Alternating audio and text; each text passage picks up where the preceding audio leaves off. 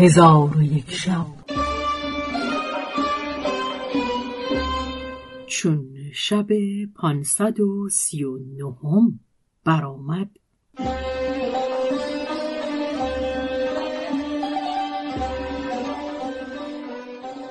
گفت ای ملک جوان اهل کشتی از شنیدن سخنان ناخدا به حراس و بیم اندر شدند و کانونها و اسباب بر جا گذاشته. به سرعت به سوی کشتی بشتافتند پاره ای از ایشان به کشتی رسیده و پاره ای از ایشان نرسیده بود که جزیره به جنبش آمده و به قعر دریا فرو رفت و هر چه که بر آن جزیره بود در دریا غرق گشت.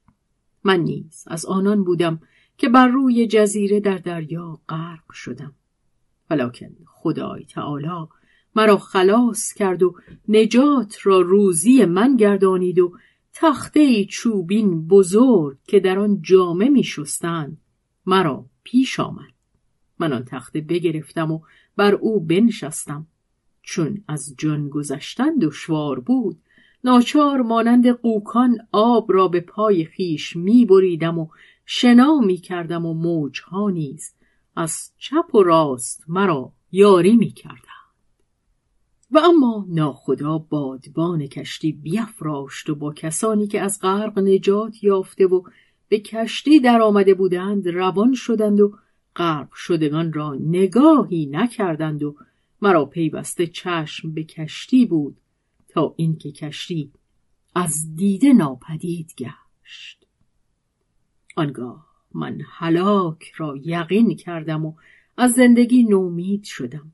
پس از ساعتی شب در آمد و همه شب را بر روی تخته در میان موجها به سر بردم و یک شب و یک روز به همان حالت بودم که باد مرا یاری کرده. به زیر جزیره‌ای برسانید که درختان آن جزیره به سوی دریا آویخته بودند. من شاخی از آن درختان گرفته در همان حالت مرگ از شاخ به درخت بر شدم و از آنجا به جزیره فرود آمدم. گوشت پای خود دیدم که ماهیان خوردهاند و زخم کرده ولی من از حراسی که داشتم ندانستم.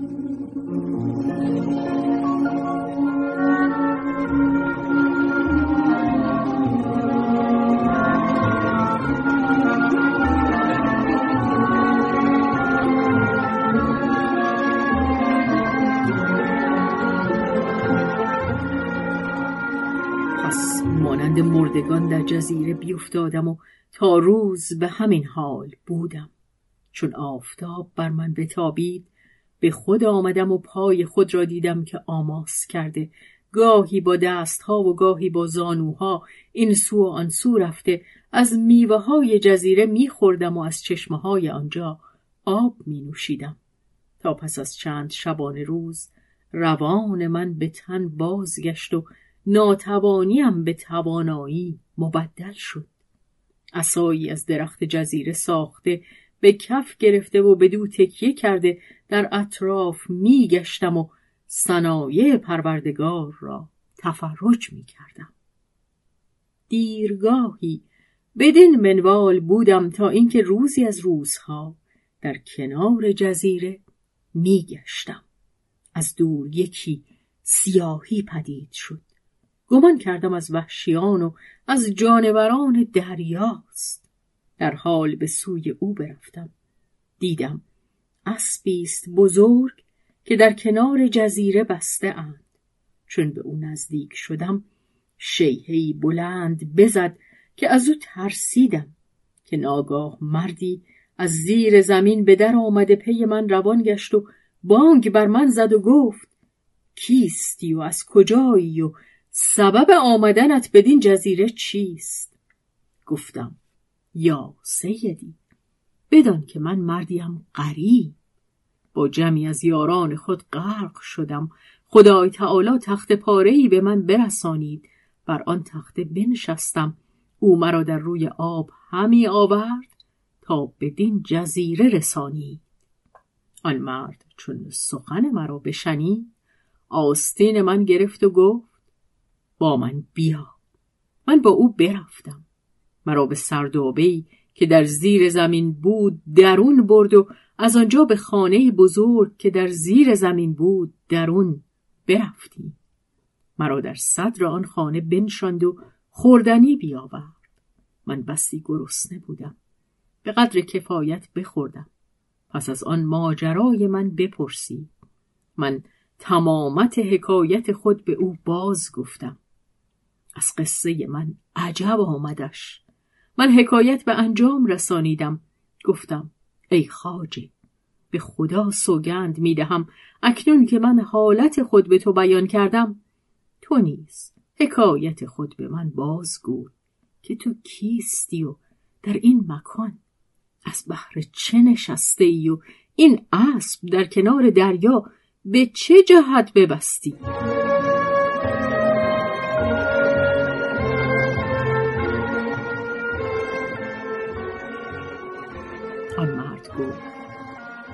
بدان که ما جماعتی هستیم و در اطراف این جزیره پراکنده ایم و ما خداوندان رمه های ملک مهرجان هستیم و همه خیل های ملک در زیر دست ماست و در هر ماه بهترین خیل ها بدین جزیره آورده در کنار دریا ببندیم و خود در سرداب های زیر زمین پنهان شویم. چنانکه کس ما را نبیند. آنگاه اسب های نرینه دریا به بوی مادینه ها به درآیند و این سو و آن سو نگاه کرده کسی ندیده در حال به آن مادینه ها بجهند و با آنها درآمیزند. پس از آن همی خواهند که آن مادینه ها را با خیشتن به دریا برند. مادینه ها به سبب قیدی که دارند نمی توانند رفت. آنگاه نرینه ها شیهه برآورند و لگد به مادینه ها زده آنها را دندان بگیرند و مادینه ها را فریاد بلند شود. چنانچه ما بشنویم و بدانیم که مقصود حاصل گشته.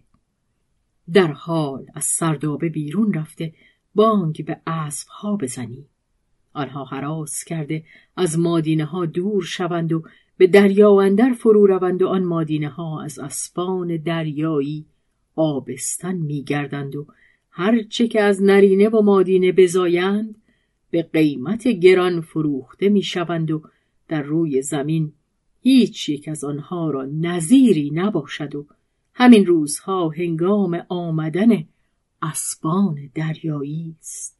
و اگر خدا بخواهد تو را با خود برداشته به سوی ملک مهرجان برم. چون قصه به دینجا رسید بامداد شد و شهرزاد لب از داستان فرو بست.